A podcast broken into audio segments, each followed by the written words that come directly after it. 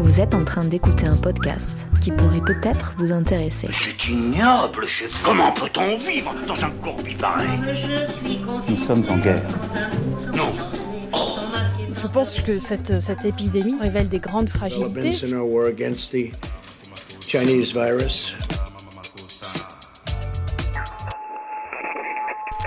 Bienvenue sur ma chaîne de podcast du confinement. Vous écoutez L'art du confinement. Ce podcast s'intéresse aux femmes, aux hommes, au féminisme, à la poésie, aux arts et la nature à l'heure d'une pandémie historique.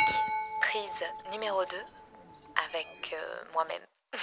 Ah oui, en fait, je ne vous ai pas dit, mais j'ai décidé de participer dans mon propre podcast. J'ai décidé de confiner en me remémorant des souvenirs de voyage. Des souvenirs qui ont étayé mon chemin de vie, car mes voyages représentent pour moi comme une boîte à outils où j'y puise des petits élixirs de vie qui m'aident à relativiser, à créer et à repeindre mon quotidien.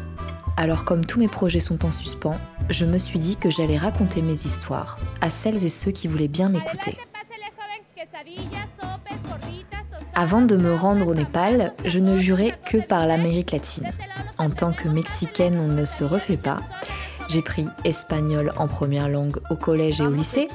J'ai fait une licence en espagnol. J'ai passé une partie de mon année sabbatique au Mexique. J'ai continué en master spécialisé en études latino-américaines. Et mon vice ne s'arrête pas là. Je passe mon temps à danser. Beaucoup. Je te jure, il m'a dit un truc du genre avec son accent. No, no, no, mi reina. Te quiero presentar a mi familia y sobre todo a mi mamá porque desde hace mucho tiempo le estoy hablando de ti. Une drama queen digne de ce nom poussait en moi une vitesse grand V, en même temps que mon envie de voyager à nouveau.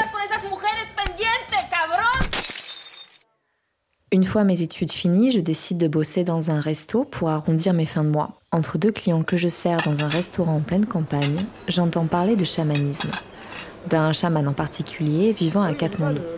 En fait, au détour d'une conversation avec mon oncle, qui vivait depuis des années, il me raconte une entrevue avec un homme au pouvoir magique. Un chaman issu de l'une des communautés ethniques du Népal les plus anciennes. Moi, j'en tombe des nues car pour moi, ces sorciers euh, n'existaient qu'au Mexique, en Colombie ou au Brésil, mais jamais je pensais que l'Himalaya pouvait aussi euh, abriter d'autres chamans. Donc euh, mon oncle me montre une photo de lui en train de poser avec le chaman et j'y vois quelqu'un que j'ai l'impression de connaître. Je décide de faire quelques recherches et je découvre un peuple qui me fait penser au Mexique. Je tombe sur des photos montrant des visages parcheminés, au regard profond et fier, habillés de tissus aux mille couleurs. Ni une ni deux, je fais mes valises et je décide d'aller au Népal pour trouver du boulot sur place, mon diplôme en poche. Quand j'arrive à Katmandou, au moment de sortir de l'aéroport, je suis accueillie par une nuée de taxis qui me tombent dessus. Je finis par en choisir un qui m'amène là où mon oncle m'attend, dans un village aux abords de la capitale. Il habite dans une sorte de guest house. Et je découvre avec soulagement que la campagne est vraiment beaucoup moins polluée que le centre-ville. Oui, je suis bien arrivée. ouais, Et malgré le chaos ambiant, j'y découvre une lenteur qui m'amuse Ouais, et une vie plutôt spartiate. gentil. Bref, comme euh, chez la plupart des Népalais, chez nous, il n'y a ni eau potable, ni électricité. Enfin, il y a de l'électricité, mais seulement quelques heures par jour. Il n'y a même pas de papier toilette, sérieux. Et l'eau doit être pompée quand il y a de l'électricité, sinon pas de douche. Bien sûr, c'est l'hiver, donc obligé de se laver avec de l'eau froide, dans le froid euh, glacial, puisqu'il n'y a euh, aucune pièce chauffée. Ma chambre est aussi froide que peut-être une pièce sans isolation, sans chauffage et aux fenêtres euh, branlantes. Il y a un matelas de 5 cm d'épaisseur, à même le sol, plutôt confortable ma foi. Il fait à peine euh, 10 degrés dans la pièce. Et la nuit, la nuit, tous les chiens euh, errants hurlent à la mort. Dis les choses comme elles sont, ils gueulent toute la nuit, emmerde tout le monde. Internet ne fait pas vraiment partie de ma vie. Je me sers de mon téléphone pour envoyer mes messages WhatsApp et être joignable. Non mais comment tu fais pour vivre là? Je lave tous mes vêtements à la main, vu qu'il n'y a pas de machine à laver. Et la vie euh, s'écoule plutôt tranquillement. J'ai la tourista assez fréquemment, mais ça aussi on apprend à vivre avec. Le calme et la félicité inébranlable à la népalaise semblent m'avoir gagné moi aussi. Les mamies prennent le soleil au pas de leur porte. La vie est rythmée par la visite au temple et les chaiti, par le travail matinal dans les champs.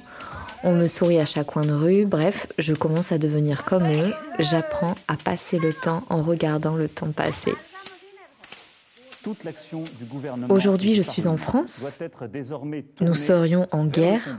Alors, euh, j'ai pourtant l'impression de vivre de douces vacances forcées car je fais partie de, ces confinés de luxe, comme vous peut-être qui m'écoutez. Pas de touristas en plus.